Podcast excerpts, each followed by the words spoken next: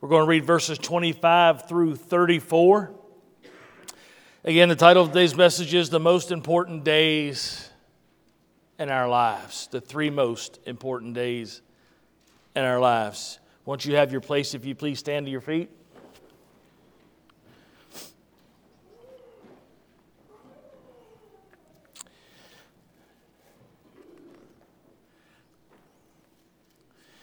By the way, a lot of times my wife won't sing with me because she said we didn't practice, and we should practice. Today I give her that I should have practiced and at least figured out what key that song was in because that was not the right one. But to be quite honest with you, I remember sitting at the doctor's office in August asking whether my voice would come back to where it used to be. And I remember praying, Lord, if all I can do is preach, I'll be fine with that. If I never get to sing again, that'll be okay. If I could just preach, I'll be, I'll be okay. My preaching voice came, I sounded like the Godfather, but that come back. And the doctor assured me that it would come back. But when I finally got to that place in my heart where I'm like, Lord, we've been through so much. And I'm not going to start doubting you now that your will is perfect, that all things work toward good for those who love the Lord. Even when it don't taste good, it don't feel good, and all it seems to bring is pain. Still, we'll trust you. And I hope you can say that today. If not, I hope you don't leave here without getting it right so that you could say it too because it's not easy. I read a, a, a, um, a quote. And so I passed it on to my preacher buddies, which is Brother Kevin and Brother Dave. And it was about Dietrich Bonhoeffer, who was a pastor during World War II that was ultimately um, executed by the Nazis. He was a theologian, a martyr, and a spy that he worked to help the, the good guys. And he was asked in 1943, how was it possible for the church to sit back and let Hitler seize absolute power? His firm answer it was the teaching of cheap grace. Cheap grace is the preaching of forgiveness without requiring repentance. Baptism without church discipline, communion without confession, absolution without personal confession. Cheap grace is grace without discipleship, grace without the cross, and grace without Jesus Christ. We live in a time and culture that not only teaches cheap grace, but praises it. And many get rich on the last dime of others who would give everything to have a day of healing. Or a day without pain when in simple fact is is that's what heaven's going to be. But i found that what god doesn't take us from he'll take us through. And that pain is a natural occurrence of life and nowhere in the scriptures did he ever promise that we wouldn't have it we wouldn't experience it but that we have a hope that is anchored in Jesus Christ. That in Him we can still shout. With Him we can still praise.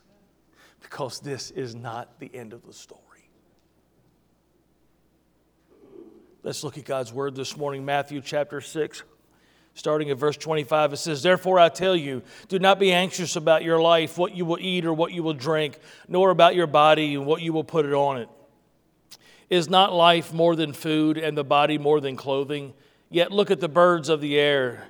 They neither sow nor reap nor gather into barns, and yet your heavenly Father feeds them. Are you not of more value than they? And which of you, being anxious, can add a single hour to his span of life? And why are you anxious about clothing? Consider the lilies of the field and how they grow. They neither toil nor spin.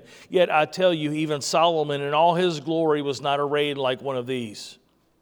But if God so clothes the grass of the field, which today is alive and tomorrow is thrown into the oven, will he not much more clothe you, O you of little faith?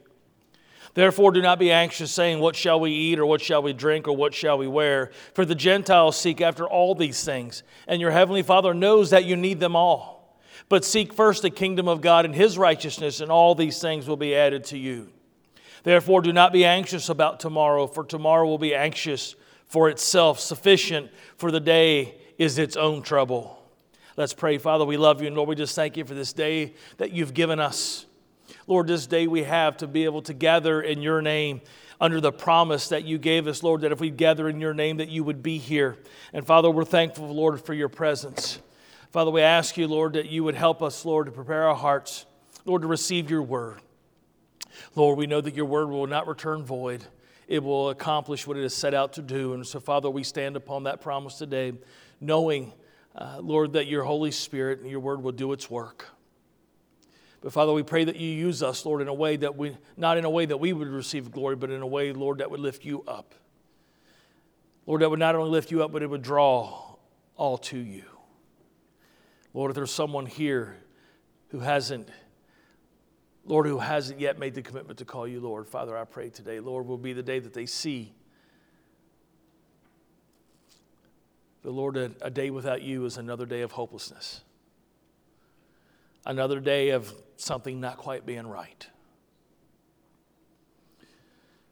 Another day of just having what seems like everything, but still yet feeling like there is nothing. Lord, we pray this today in the name of your beautiful Son, Jesus. Amen. Y'all can be seated.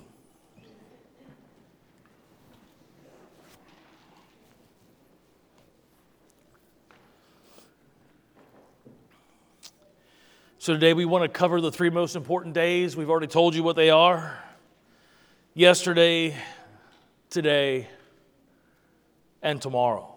And really, all three of them are addressed in this passage in some form or fashion.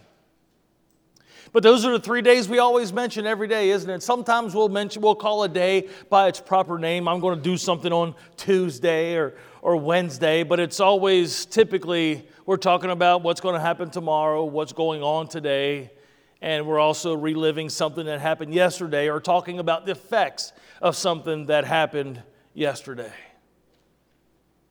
And so these are three days that we talk about every day of our life. And so we want to look at each one of these days and talk about what it represents and how we are affected by them because each one has a profound effect. Who of us here is not affected by something that happened yesterday? There's always a yesterday. Now, it may have not been exactly yesterday, Saturday, but yesterday, something that happened before. Yesterday represents, well, Saturday and all the other days that came before it. When we think about things and we go into our memory bank, we're thinking about yesterday a time frame that has already passed and something that in that past that has affected us greatly and deeply. We all have a yesterday that we can remember very vividly in our mind, or maybe many of them. Sometimes it's our childhood. Sometimes it's a major event. Sometimes it's a loss. Sometimes it's even a gain. But the simple fact is that we're all affected by yesterday to some degree. You see, yesterday can be full of regret and discouragement that lingers long on through today and will also be waiting for us tomorrow. It's that regret of things that weren't done, or maybe a regret of something that was done. A regret of maybe of, of not saying something that you wanted to say, or maybe a regret of saying something you shouldn't have said. The fact is, we all have yesterdays that follow us around every day wasn't too long ago, I was watching a movie, and all of a sudden I, I remembered going and seeing that movie in the theater. Remember when we used to do that without a mask? Boy, that was great, wasn't it? Back when you could see people's faces when you walked in? Remember those days? That was yesterday. Boy, a lot has changed this year, hasn't it? In so many ways. But I was thinking about a, I was thinking about a time that I went to go see that movie in the theater with a bunch of my friends. And I hate to tell you is that I, I think back on that time and I think what just a knucklehead I was. I was a knucklehead because I remember that day being in that theater and I remember being just bored out of my mind about the movie. And so I became one of those obnoxious people that commented on each scene. You know, during the movie. You ever had those people? I was that. Every time I say something, I'd be like the person watching a magic trick and say, It's behind his back. It's over there. I was that kind of guy sometimes. Not all the time, but occasionally. When I got bored, well, my mom used to say, I don't mind. This is a devil's workshop. You ever heard that before? Mine was the devil's workshop, regardless of whether it was idle or not. But I remember being in the theater and I remember just acting like a complete jerk. And my friend's like, Would you shut up? I'm like, This movie stinks. And I remember somebody from the back, Would you shut up up there? And I stood up in the middle of the movie and said, Come on. I, I wanted some kind of action. This movie was void of action.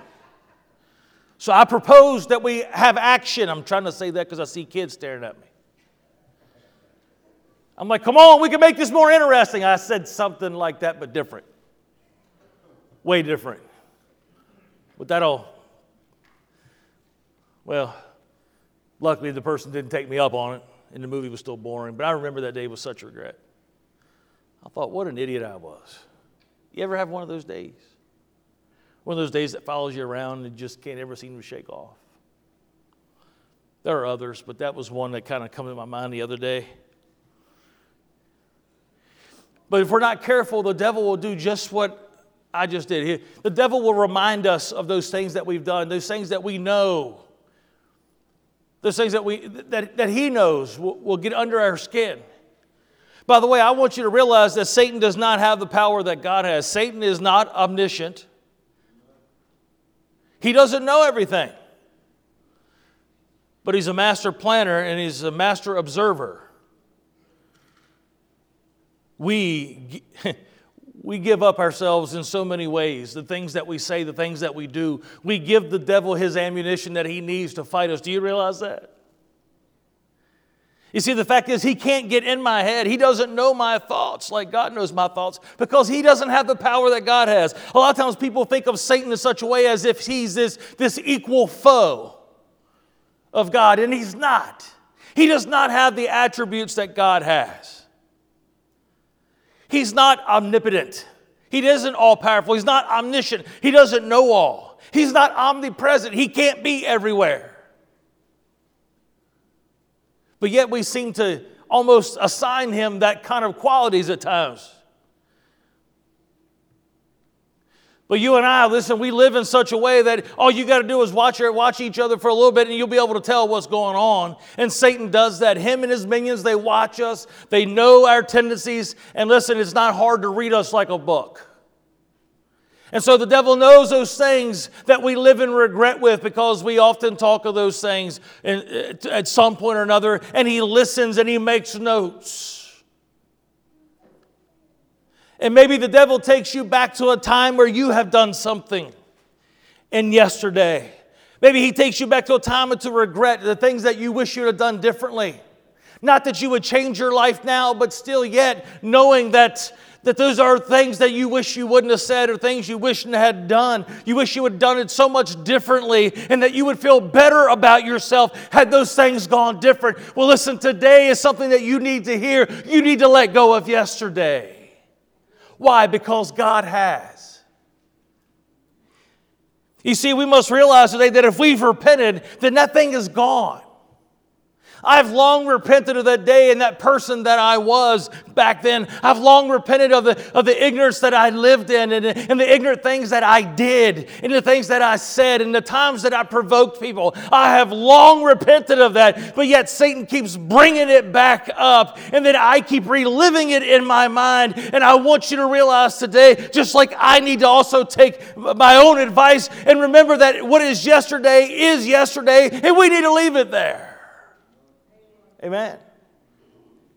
You see, the scripture tells us in Psalms 103 12, you've heard me quote this psalm over and over again, but it says, As far as the east is from the west, so far does he remove our transgressions from us. What is it that you're carrying around? What weight have you got strapped to you or chained to your leg like an eight ball that you're dragging around? All of us have a yesterday that we need to let go of. In Jeremiah 31, Verse 34, it says, And no longer shall each one teach his neighbor and each one of his brothers, saying, Know the Lord, for they shall know, know me, from the least of them to the greatest, declares the Lord. For I will forgive their iniquity, and I will remember their sin no more. You see, a lot of times what the devil is bringing up to us and trying to get us to live in yesteryear He's bringing up to try to, to get us down, to start thinking differently about ourselves and to remember the, who we were. Listen, God already knew we were like that. God already knew. The scripture tells us, For all have sinned and gone astray. All of our righteousness is filthy rags. We're not hiding anything from God. And when yesteryear comes up or yesterday comes up, He already knew about that. Listen, but when you ask God to forgive you, it is done and it is gone. It says that He remembers it no more. So who are we to be historians?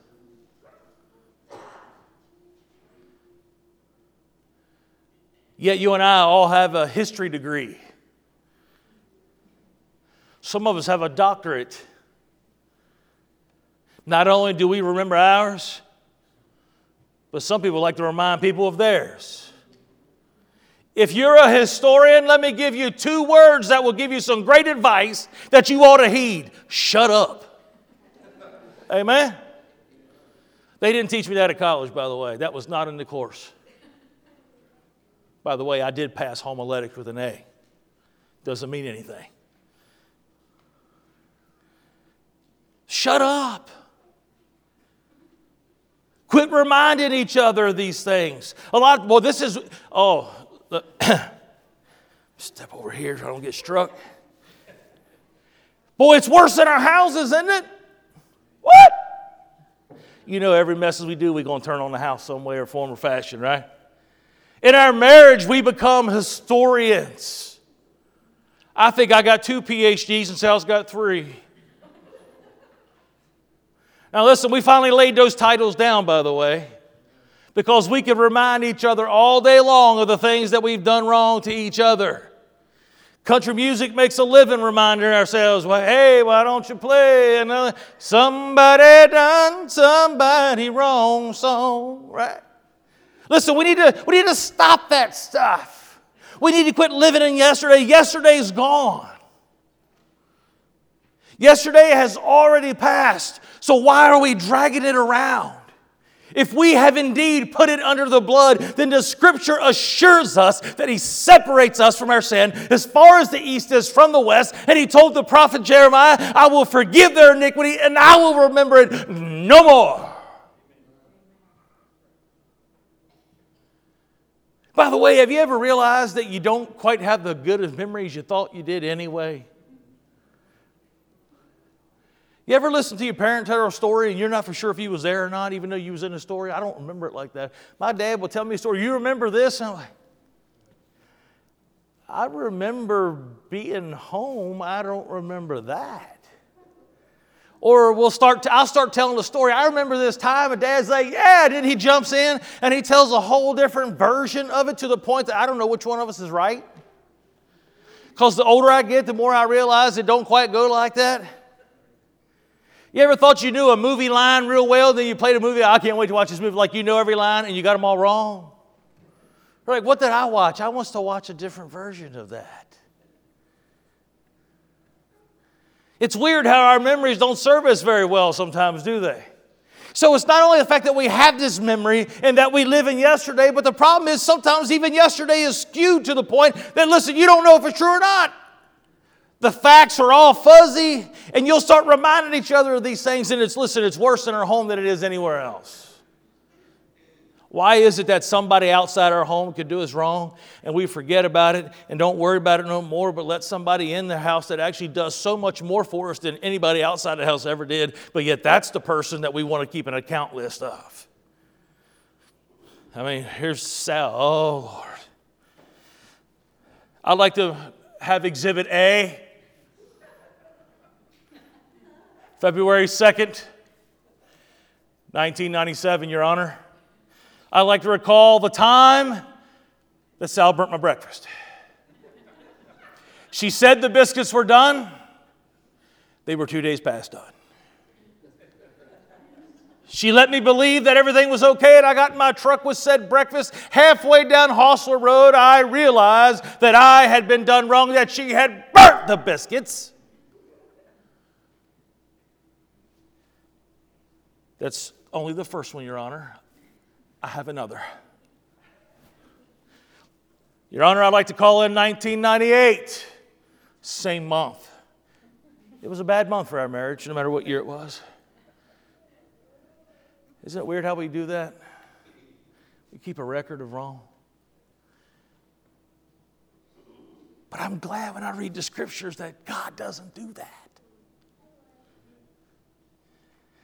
I imagine that one day we'll stand before God, and I don't know what that's going to look like. You know, I read through the scriptures, and, and it talks about these great days that, that are going to occur. By the way, does anybody else scare their mate the way Sal and I do? You know, the scripture says the two will be in the field, one will be taken, two will be asleep, and one will be taken. Sal and I both get up early. I can't tell how many times I'm like, she's gone. Oh Lord, was I left behind? When your alarm goes off at 4:30 and your mate is gone, what? I do the same thing to her. It's like we can almost see who could outdo each other and get up the earliest to make the other think that maybe we'd done going on. I want to get a trumpet one of these days. I'm just going to blow it in the door. Right? Huff is gone. You're the one left here. Don't do that, by the way. It's, it's not good for your marriage. Just saying. But I, I read the scriptures, and Jesus talks about it on that great day. It's a day of judgment.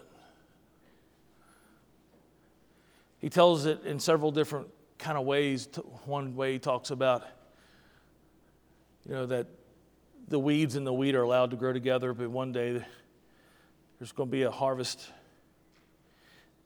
and the sickle's going to come. It's going to cut it all down, and the good stuff is going to be here, and the weeds are going to be thrown into the fire. He talks about sheep and goats. One day there'll be a there'll be a separation day coming where the sheep will go to his right and be with him, and the goats will be on the left. And they'll suffer eternal punishment. I don't know what that day is going to be like. I read in Revelation and great throne judgment and all these things, and I would love to tell you that I have the timeline down pat. I don't.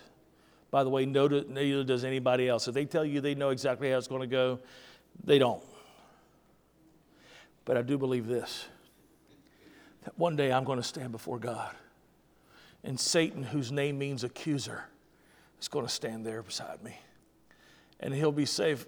Lord, I like to call Exhibit A, page 32.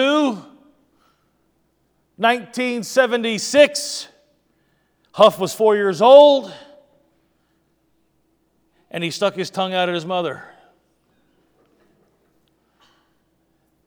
The Lord's going to say, I, I don't, I don't see it. Well, then I'd like to call into account Exhibit B. 1990, the year he graduated.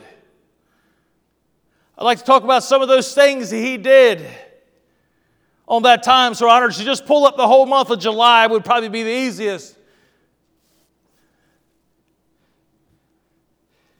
Lord we'll go to that one and it's going to be blank too. You see, nothing the devil brings up against me is going to stick. Why?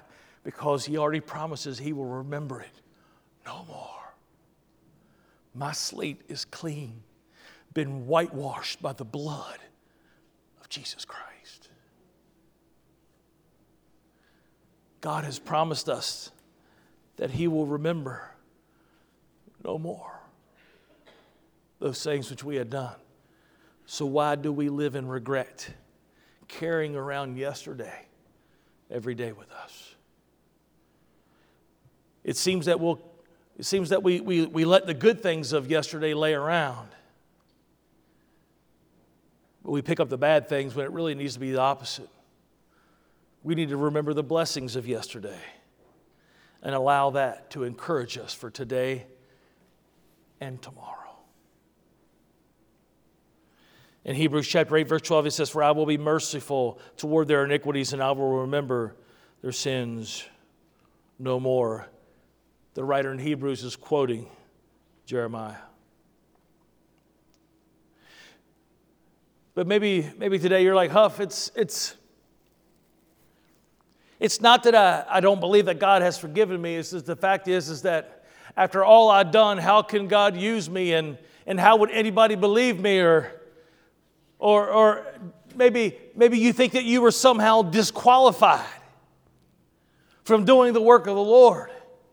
And you see, part of that comes by not only the deceiver trying to tell you that, because Satan and all of his demons, when they start reminding you of yesteryear, reminding you of those things that have happened, and maybe, you know what, you know what, God has forgiven me of that. They're like, yeah, God may have forgiven you, but ain't nobody else going to believe it. How's he going to use you after all you Listen, if we, if we can get past the fact that we're forgiven, and we can get past the fact that God forgets those things, because he chooses to, by the way. It's not that God doesn't have a good memory, he's God. He chooses to let those things go because He loves you. But if we can get past that, then maybe it's the fact that sometimes we think that we're disqualified, or when God is calling us to do something great, when God, listen, I can tell you this firsthand. When God was calling me to preach, I'm like, me preach? I mean, come on. Really? Lord, ain't nobody gonna believe me. By the way, some of them still can't. They're like, oh, that's a big joke, been running for 14 years. That's how long I've been here. I'm in my 14th year. Be like, dude, when's he going to give it up? 14 years he's been carrying around this joke. But somehow we'll think we're disqualified. But part of that is because we don't understand the power of God and what He can do in our lives. Part is that we don't understand that God doesn't need our participation to do something great in your life. That maybe God was working all along. Matter of fact, it ain't maybe. I know that God has been working all along in my life, using even those moments where I was unlovable, in those moments where I, I, I literally hated Him the most, and still yet He was working in my life to shape me into the person that I am today. I didn't have to participate in it. God is all powerful, and He's able to do that even when you say no. Isn't that amazing how God can do that? So it, it's, it's not having an understanding of who God is and how much He loves us, and the fact that God can use you even when you say no, even when you don't want to be used. God is all powerful, and it's not that He, he didn't He doesn't make us a puppet where He just pulls the strings. It's not that at all. But God can say, you know what, Huff, go ahead and make that mistake since you're dead set on it. And you know what I'll do for you, Huff? I'll use that mistake to teach you something that you're going to be able to use later in your ministry. And my mistake doesn't disqualify me at all. Instead, it makes me more valuable for the kingdom when I finally come to my right senses and say, God, I will follow you. Than all those moments before. So listen, maybe today Maybe you've been carrying the sins around yesterday, let them go, you're forgiven. Or maybe today you're like, you know what, my yesterday disqualifies me. I want to show you a scripture that shows that's absolutely a lie from the pits of hell. It's time to let it go. You see, first I want to call into Romans chapter 8. Starting at verse 28, you know this scripture very well, but I want you to listen to this scripture. Don't just know what the words say, know what it means.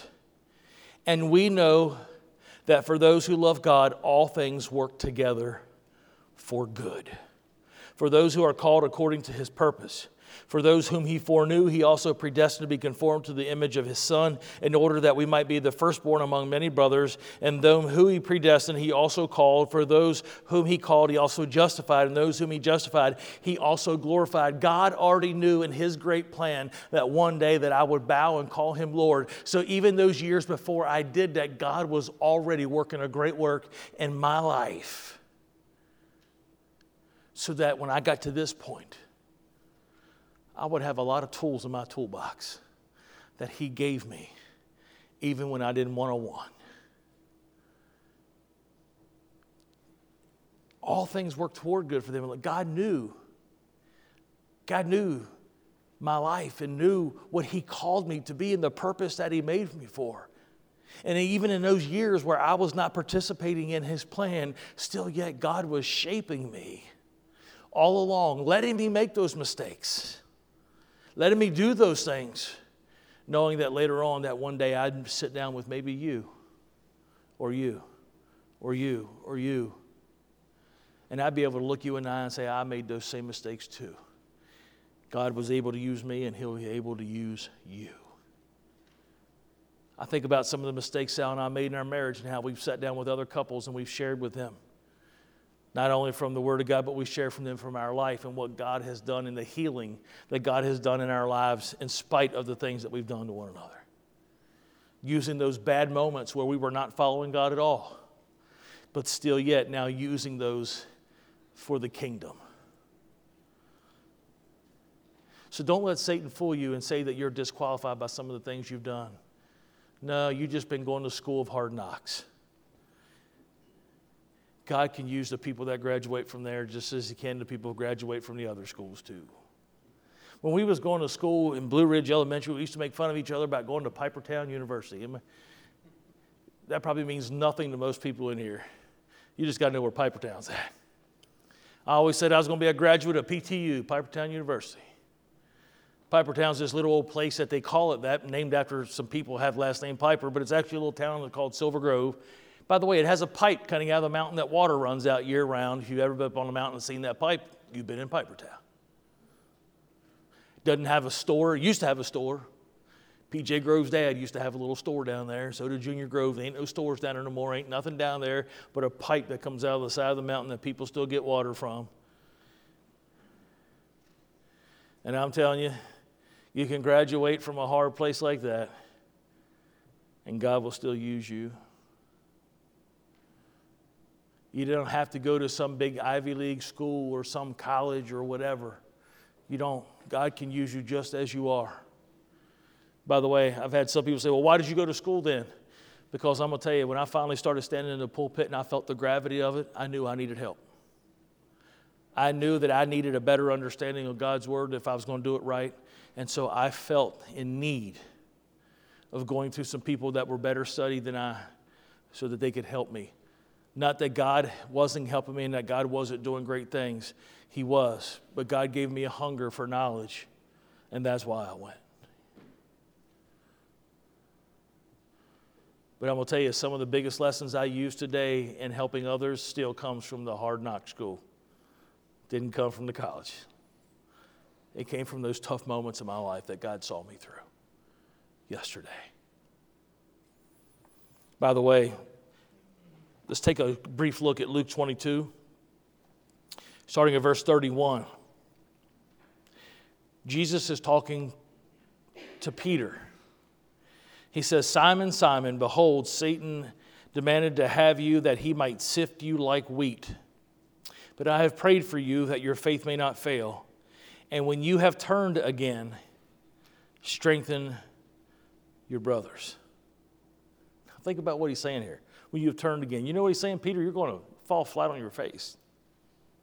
But my prayer is for you that your faith won't fail. That after you fall flat on your face, because you relied on yourself,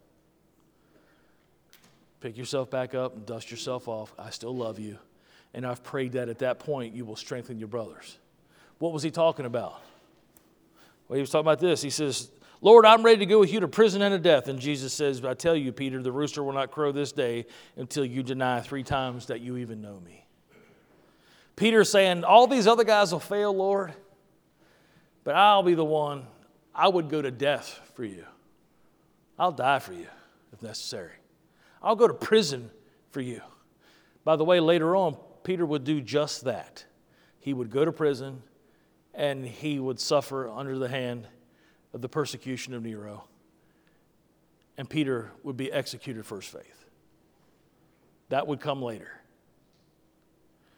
But he's saying, Lord, I'm going to do all these things. These other guys, they might fail you, but I'm not going to fail you.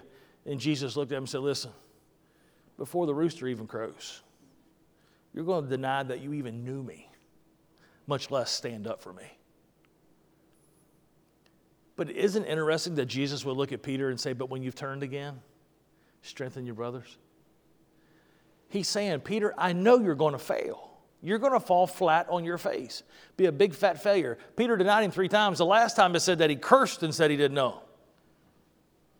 That means, first off, he says, I, I don't know who you're talking about. The second time, you was with Jesus. I don't know what you're talking about. Third time, he's like, You were with Jesus. I don't know what the blankety blank you're talking about. Insert,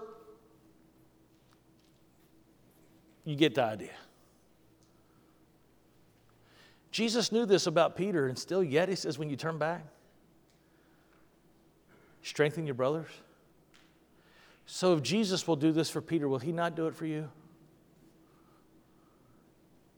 Another thing about yesterday that sometimes trips churches up, and it doesn't really trip this church up, but sometimes I do think about the fact of uh, things not being like they were. God may be calling you into ministry that looks different than what the church used to look like, or or what things look like growing up. I have people now that they can't find a church like the church we grew up in.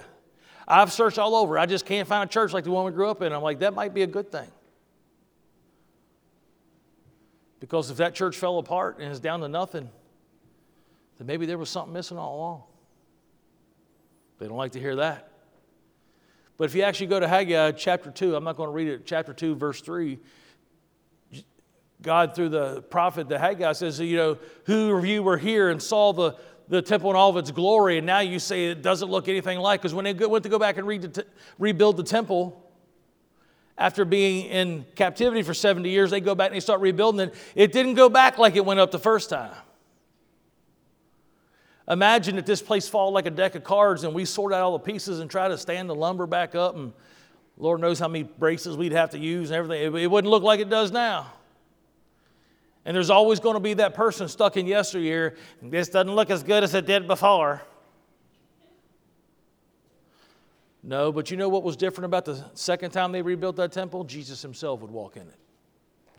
Jesus said, Yeah, but God tells through the prophet Haggai, yet the glory that it's going to be seen now is going to not, it, nothing can compare to what's going to happen in here now. That's me paraphrasing Read Haggai chapter 2. Read, actually, read the whole book of Haggai, it's not that long you'll get the idea. So, how do we overcome yesterday? We do what Paul taught us to do in Philippians chapter 3, verses 12 through 15. It says, Not that I have already attained this or I'm already perfect, but I press on to make it my own because Jesus Christ, because Christ Jesus has made me his own. Brothers, I do not consider I've made it my own, but this one thing I do, forgetting what lies behind and straining forward to what lies ahead. I press toward the mark of the prize of the upward call of God in Christ Jesus. Let those of us who are mature think this way. And if in anything you think otherwise, God will reveal that also to you. Think about what he just said. He said, You know what? I forget what lies behind and I strive for what lies ahead. He says, For you that are mature, think this way. You know what, it, you know what that means? Allowing yesterday to discourage you, allowing yesterday to stop you cold in your tracks, allowing what happened to you yesterday, and allowing Satan to deceive you into thinking that that somehow disqualifies you for being whatever God is calling you to be today, that's an immature way of thinking. How do we get past yesterday? Let it go. Let it go. Whatever lessons you learn from, you learn from yesterday, carry that with you and start moving forward. It's going to look different, it's going to be different. That's what I had to learn as a pastor. This church is much different than what I grew up in. By the way, I even got bashed for tearing the stage up, by the way. I thought that was kind of funny. I got blasted pretty good on social media for this. I kind of like it. Don't you? So we even had a bunch of strong guys get the piano up here. By the way, I find it very encouraging that Brother Russ likes it too. I like what you've done with the place. God's moving. God never designed this place to stay the same. God designed it to grow with Him. Amen. I'm thankful for strong men like that in my life that will encourage me and say, Huff, you know what? It was never about the building. It's about what God wanted to do, and you just keep allowing God to move, and you keep those people moving forward. It'll be all right. I'm thankful for that. So then that brings us to the next day that's really important, and that's tomorrow. I know what you're thinking. When are we going to get to today? We'll get to today in just a minute. But what about tomorrow? Tomorrow is also a problem, isn't it? How many of you have, listen, be honest, how many of you have already thought about tomorrow? How many have already thought about next week? Did you hear it's calling for snow on Sunday next week? Right? Everybody already knew that. Chris over here, like, he already better make sure you shovel that driveway, otherwise you'll get the other hip fixed. He won't be able to go in circles no more. He'll be forward and reverse only. By the way, I hope that his new hip works like I hope they grease it up real good to the point that it works faster. And so every time he takes a step with his left one, pew, he goes right. And then all of a sudden his right leg got to catch up. That'd be funny. Anyway, we've already thought about tomorrow. How many worried about tomorrow? Be honest. How many's got something coming up this week that you're worried about? Right? As if yesterday isn't enough to drag around. Then we got to drag yesterday into the scary part of tomorrow. Did you get the text I sent out yesterday? Dr. Tony Evans says that we're, we're being crucified between two thieves yesterday and tomorrow. Yesterday is full of regret that is robbing us from joy, and tomorrow is full of uncertainty that is robbing us from our joy that God has for us, that we should have today. And so here we are dragging yesterday along, trying to get into tomorrow. But we're, well, listen, I, by the way, you're, you're, you're, you're past tomorrow. You guys are worried three tomorrows in advance. We're already worried. Listen, Sal and I plan on going away next weekend after church. We're leaving after church next Sunday. And she's like, Do you realize it's conference now? Like I'm already supposed to get the chains on the truck. Right? I'm already getting chains, getting snowed on, getting all the stuff packed up. And I got, I got to be ready. I think we're to have a blizzard. I think it's calling for like 40 inches of snow. And certainly, if the weatherman says it's going to happen, it's surely going to happen.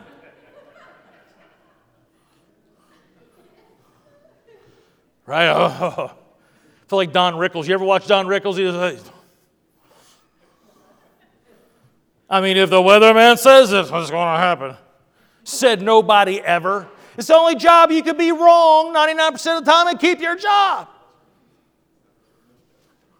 Just stand in front of a green screen. It's going to have some weather over here. Weather's going to happen over here. Not sure what it's going to be, but weather's happening. It's calling for a precipitation. Uh, uh, I think it's going to rain.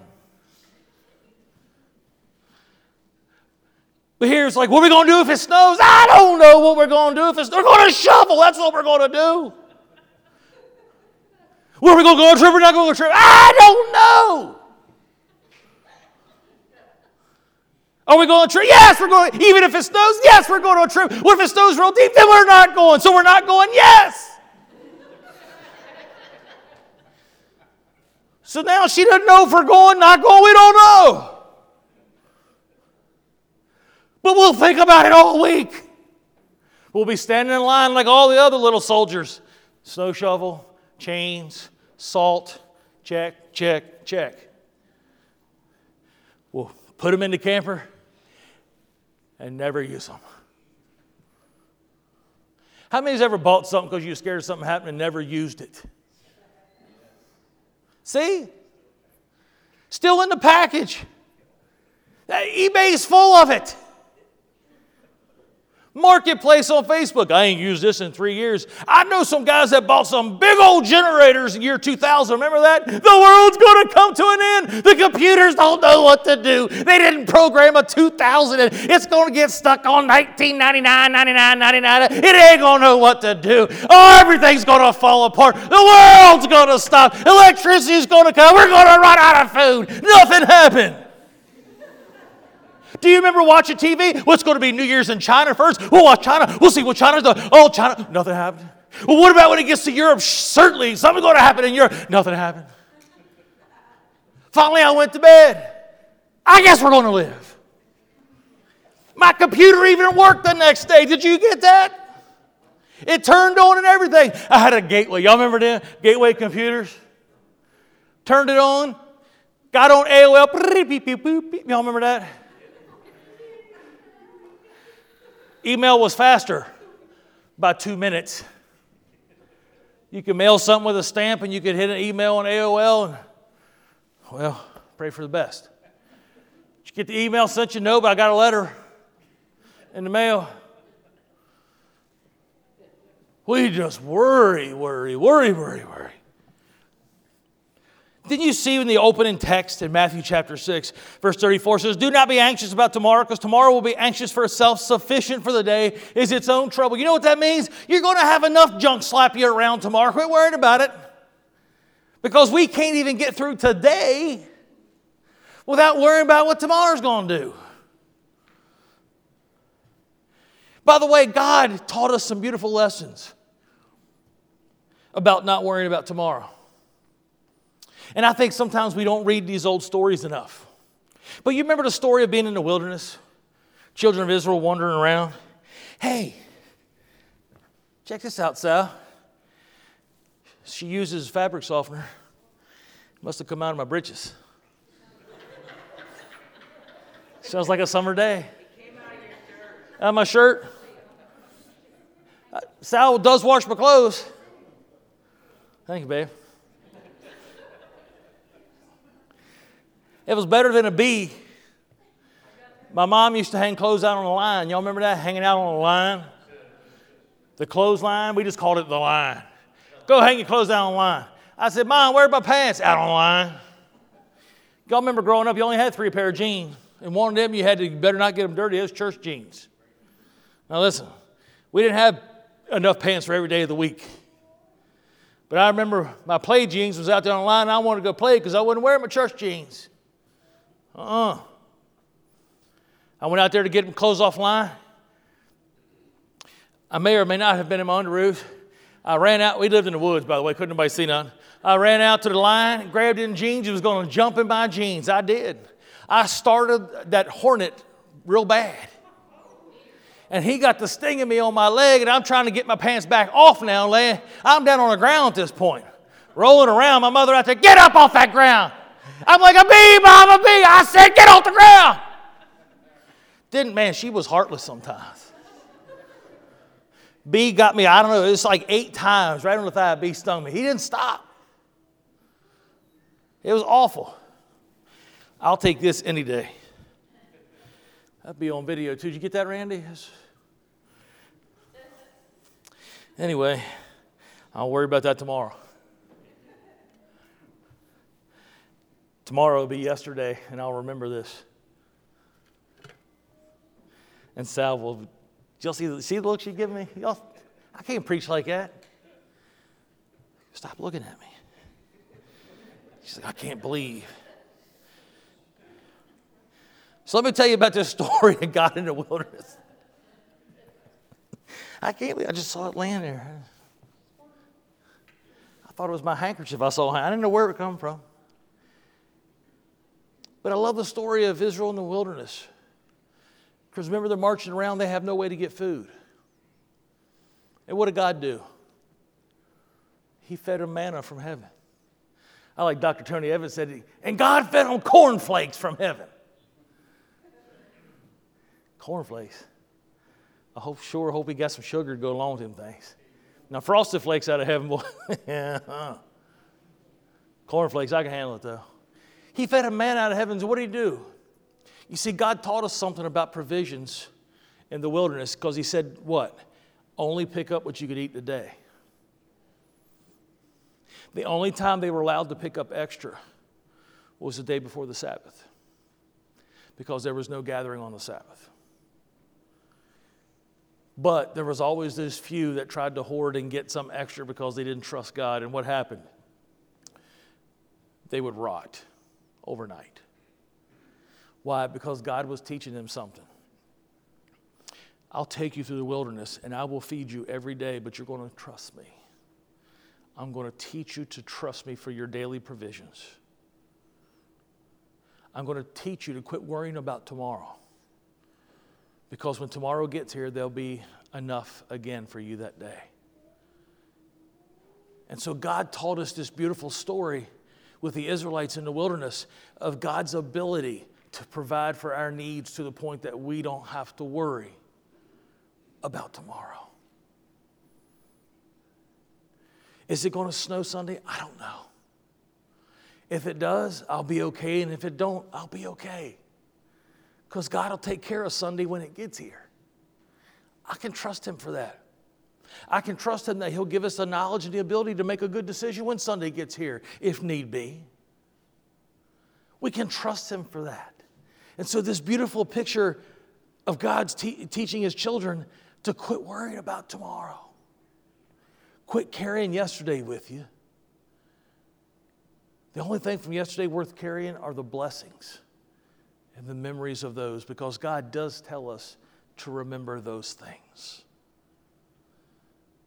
Carry those blessings and those beautiful memories. We carry those as an encouragement into today and we'll carry them into tomorrow. But all that regret, all that worry, let that go. But don't let that go just to worry about tomorrow. You see, sometimes you're like, okay, I can get rid of yesterday, I can let go yesterday, but there's this tomorrow coming, Huff. I know. We need to quit living with regret and quit living with worry about tomorrow because it's not going to do us any good. And by the way, if nature trusts God for provision, shouldn't we, who are made in His image, with the ability to reason and to remember, should we not more yet rely on Him and know that He is trustworthy? When the disciples come to Jesus and said, Lord, teach us how to pray. You remember that story? Lord, teach us how to pray. First off, it shows how deep the subject of prayer is. Well, think about it. The subject of prayer, we could study on prayer all day long and still just not even break open the subject. But his disciples like, teach us how to teach us how to talk to the Heavenly Father.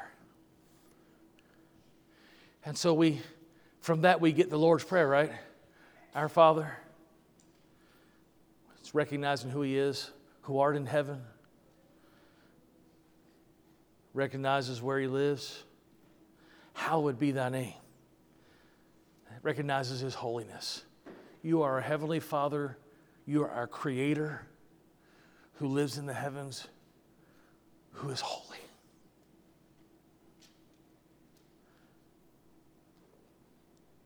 Just that start off line of that prayer is so wonderful. Thy kingdom come, thy will be done on earth as it is in heaven. You know what that's saying, Lord? We want your will to be done on earth as it is in heaven, which means, God, I want to live your will here on earth. I choose your path for me. And as far as it depends on me, I want your will to be done here on earth, just like it is in heaven, where everything is done according to your will. And then he says this Give us this day our what? Daily bread. Well, first off, it shows that we trust God for the provisions, but it also trusts that prayer to God and trust in Him ought to be a daily thing, not just a few times a week. Because if I pray to Him that I give us this day our daily bread, provide me with what I need for today, and you know what I'm going to do tomorrow? I'm going to get up and I'm going to do the same thing. Lord, provide me what I need for today. And then tomorrow again, I'm going to get up, Lord, provide me what I need for today. You kind of get the idea? God taught us through the lives of the Israelites and also through the prayer of Jesus himself. that we can trust God. By the way, Dr. Tony Evans says this it's okay to plan for tomorrow, but it's not okay to get unraveled about it. We know that in the Proverbs it talks about how the ant, you know, how, how the ant worked and, and planned, if you will, versus the sluggard. It's okay to plan and to make provisions. I love Proverbs 31 when it, it, talks about this beautiful picture of a wife, and you look down through there, it shows that, that she makes plans for her family to make sure that they have what they need. It doesn't mean that you don't plan, but we still trust God for the provision because we can only do so much. God expects us to act wisely. It's okay to plan, but we must trust God's plan most. We can plan, but when things change, we got to trust God for it because we have zero control over tomorrow. That's what verse 27 says, in which by you being anxious can add a single hour to the span of life. Proverbs 27 1 says, Do not boast about tomorrow, for you do not know what a day may bring. It isn't our will that matters, it's God's will. So, how do we deal with tomorrow? Matthew 6 gives us that. He says, What? He says to trust God, to, to seek His righteousness, and all these things will be added to you. Seek first the kingdom of God and His righteousness, and all these things will be added to you. So, how, how do we deal with tomorrow? We trust God, we seek His righteousness, and let Him take care of the rest. Which brings us to today.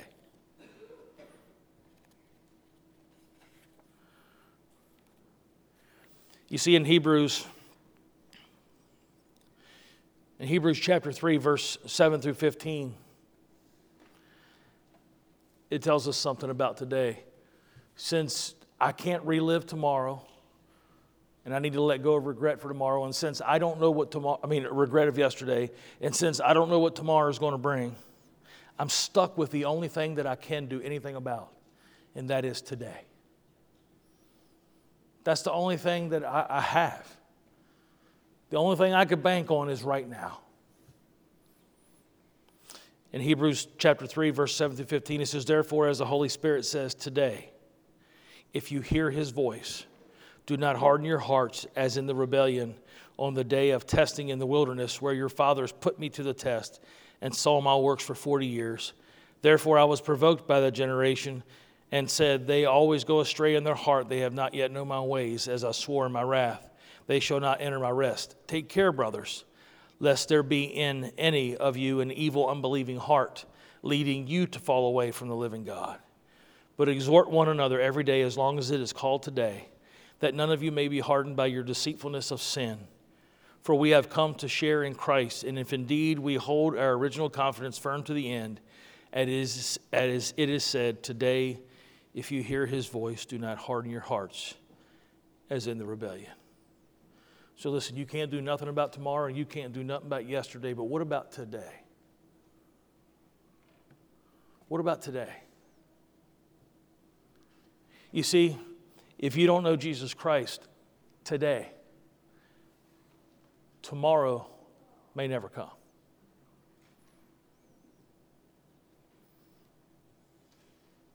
Have we not learned this this year?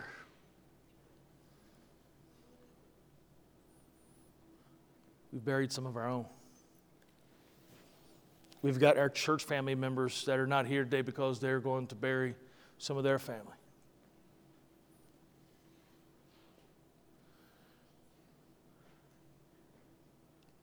Regret of yesteryear, yesterday, it's gone.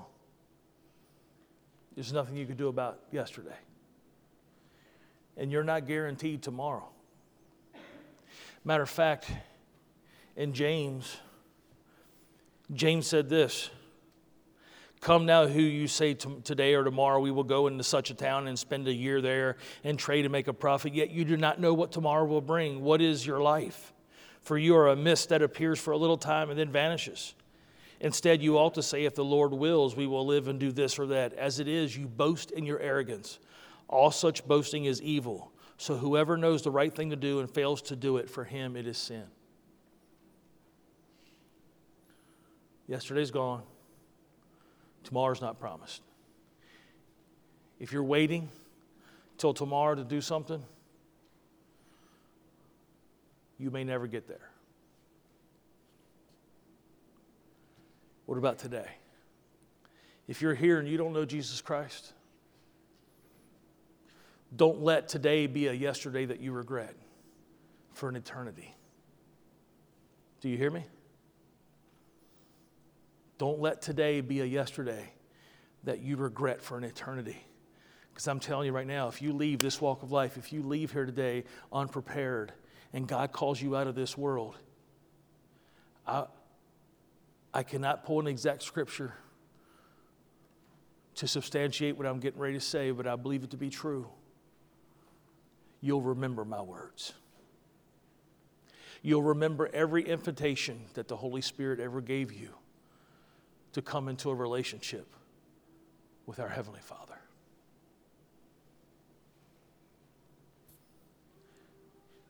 And for an eternity, forever and ever, not only will you live in torment, where the Bible says the fire is not quenched and the worm dieth not, not only will you live eternity in torment, but you'll live in a torment of knowing now there'll never be hope of another invitation.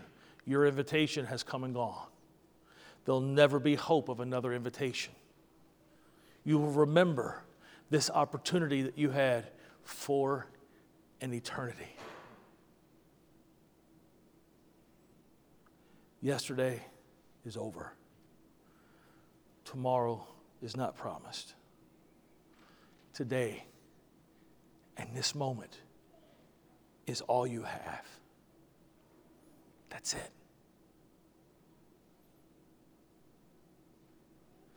There's a theme that we've been talking about. Are you ready? We learned this lesson the hard way this year.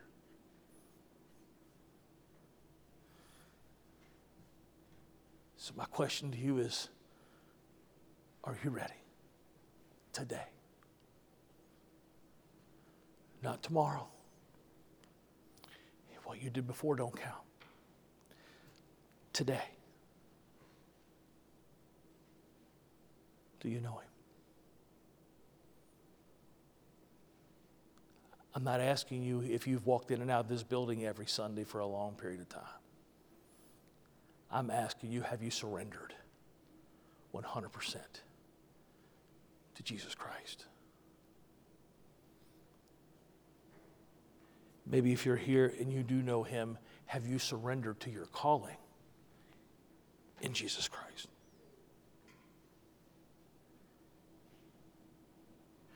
I found this interesting verse in Proverbs. It says this Do not withhold good from those whom it is due when it is in your power to do it.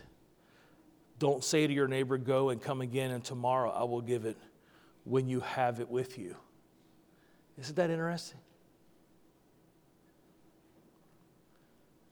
I just, I, I know that verse seems so simple, but to me it's so profound. And so profound because God has given you an invitation to come. He's not saying, Come back tomorrow or I'll hold this invitation off until another time. He's saying now.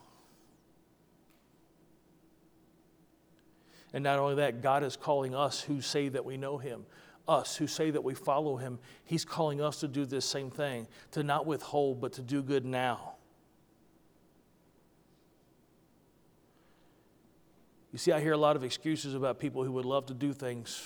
I would love to help, and you know what? When I get past this or when I get past that, as if everybody else who is doing something somehow had the extra time or somehow had the extra money. That's not how this works. So maybe you're here and you profess to know Christ, but you're waiting until tomorrow to do something for Him. You're waiting tomorrow to do good to someone when you have the power to do it now. Oh, you may have to sacrifice a little. You may have to tell some other people no. You may have to make one less stop at Starbucks. You may have to take one less lunch at McDonald's. I don't know what the case is. I know what you're thinking. Huff, this church gives and gives. I know there are some of you that give and give, but there's still some of you that's being left out from your own decisions.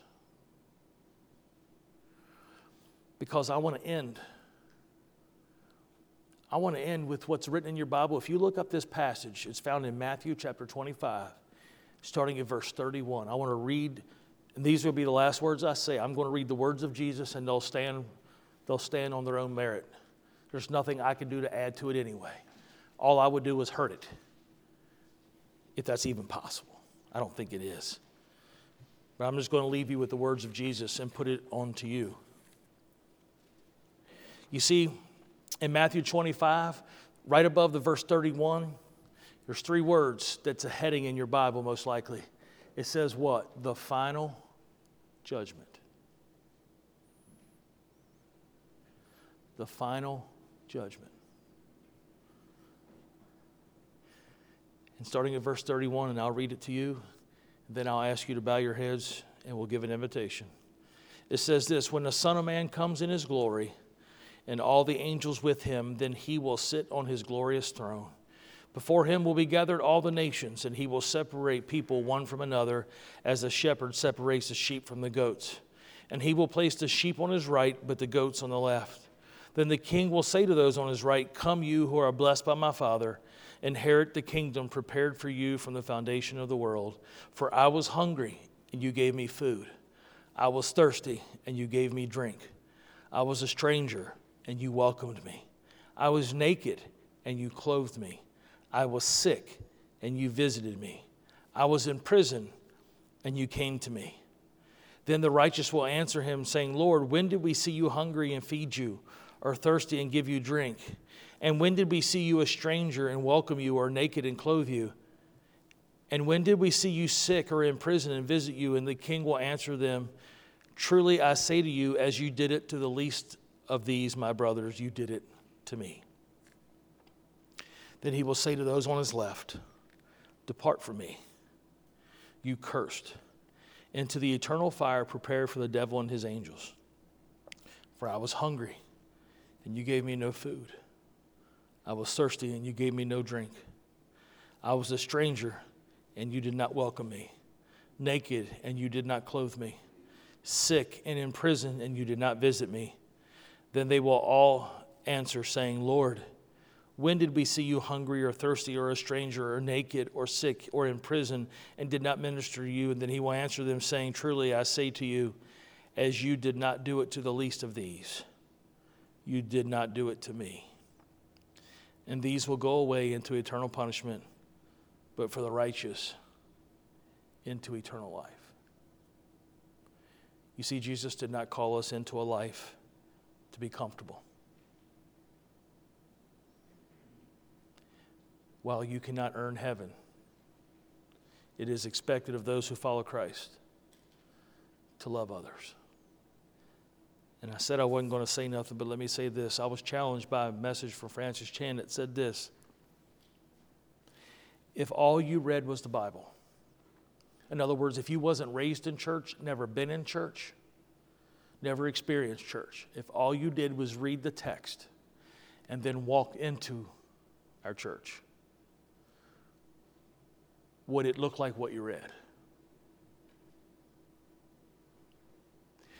Because when we read the early church, we see a church that loved one another.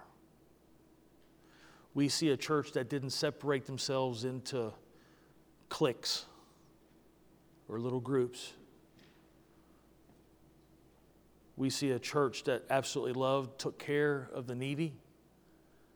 Those that had more than what they could use gave it to those who had none. Even to the point that some went and sold land and houses. Because how can I have all this extra? And when somebody else has nothing? How can I not be so moved by the love of Christ, seeing what he did for me on the cross? We see a church that is dedicated to the point they were willing to risk their lives. And John said it best How do we know the love of Christ is in us? when we lay our life down for another. Yesterday's gone. Tomorrow may never get here. It's today that matters. You may have plans on doing something tomorrow. Tomorrow, I will get busy working for Jesus. That's great. But what if tomorrow doesn't get here and you have to face this judgment that I just read about? Where will you stand?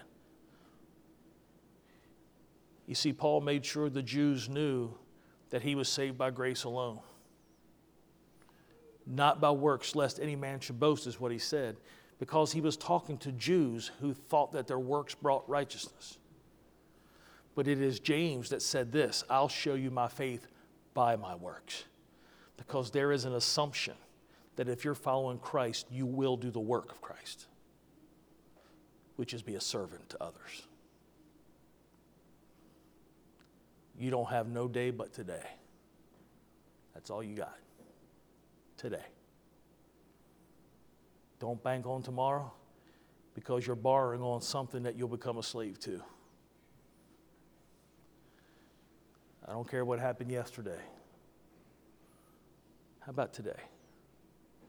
If you're here and Christ is speaking to your heart and He's calling you into a relationship, today. I love an old song that Ricky Skaggs used to sing Call on Him while He is near. Moments are quick passing by. Soon He's coming like a thief in the night. Are you afraid to die? Would you stand?